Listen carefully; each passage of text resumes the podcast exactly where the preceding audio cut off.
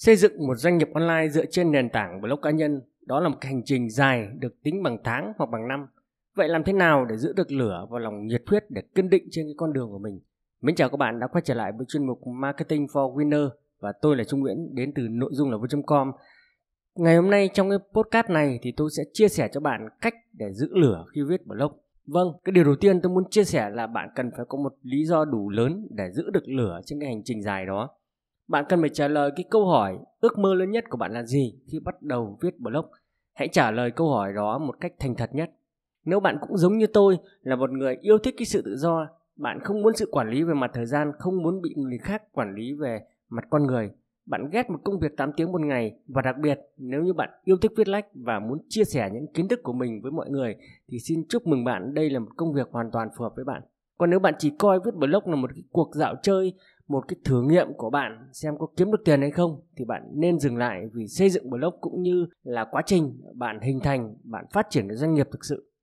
Đặc biệt là trong cái giai đoạn đầu của cái hành trình xây dựng ra cái doanh nghiệp online này, bạn phải làm việc cật lực từ sáng đến tối, từ tối đến đêm khuya, có thể là 15 16 tiếng một ngày.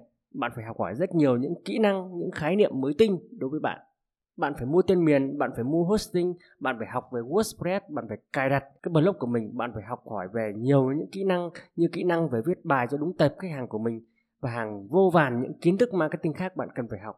Như vậy, bạn cần phải tự hỏi bản thân mình cái lý do lớn nhất mà bạn có thể sống, có thể chết khi bắt đầu khởi nghiệp vào cái con đường viết blog cá nhân là gì? Và hãy tưởng tượng rằng nếu như bạn có rất nhiều tiền rồi thì bạn có tiếp tục cái hành trình viết blog, có tiếp tục cái hành trình xây dựng cái doanh nghiệp online của mình nữa không? Nếu bạn không kiếm được tiền trong vòng 6 tháng đến một năm nữa thì bạn có tiếp tục cái con đường này nữa không? Tiếp tục viết blog nữa không? Vì bạn là người mới nên cái khoảng thời gian 6 tháng đến một năm không kiếm được tiền, à, điều đó hoàn toàn có thể xảy ra. Nếu những cái câu trả lời của bạn là yes thì xin chúc mừng bạn, bạn đã có đầy đủ năng lượng và giữ được lửa trong suốt cái hành trình viết blog của mình. Và điều thứ hai tôi muốn chia sẻ nếu bạn muốn giữ lửa cho hành trình viết blog, cho hành trình xây dựng doanh nghiệp online thì bạn cần phải rõ ràng về mục tiêu Chúng ta đã thường nghe đâu đó rằng là viết blog có thể kiếm được tiền và có những người kiếm được rất rất nhiều tiền. Đây chính xác là sự thật. Vậy thì kiếm tiền trên blog bằng cách nào? Bạn có thể viết blog để đánh giá sản phẩm, bạn có thể viết blog để làm tiếp thị liên kết cho những sản phẩm ở thị trường Việt Nam hay thị trường quốc tế. Bạn có thể viết blog để bán sản phẩm của riêng mình. Ờ, điều đó không quan trọng vì chính xác thì cái số tiền bạn kiếm được sẽ tăng theo cái quá trình phát triển kiến thức của bạn. Bạn lên Google và đọc được rất nhiều những cái bài viết chia sẻ nói rằng là có những người kiếm được hàng triệu đô la mỗi năm từ blog cá nhân của họ và bạn cũng mơ tưởng về cái con số đó khi quyết định viết blog. À, tuy nhiên có một sự thật phũ phàng rằng là thường trên 90% số những người viết blog sẽ nhanh chóng bỏ cuộc hoặc không giữ được lửa cho mình trong một tháng hoặc vài tháng hoặc một năm. Từ đó sẽ giang dở cái ước mơ của mình. Vậy thì nguyên nhân đơn giản chỉ vì bạn không rõ ràng về mục tiêu của mình, bạn mơ ước quá cao khi bắt đầu uh, xây dựng cái doanh nghiệp online của mình.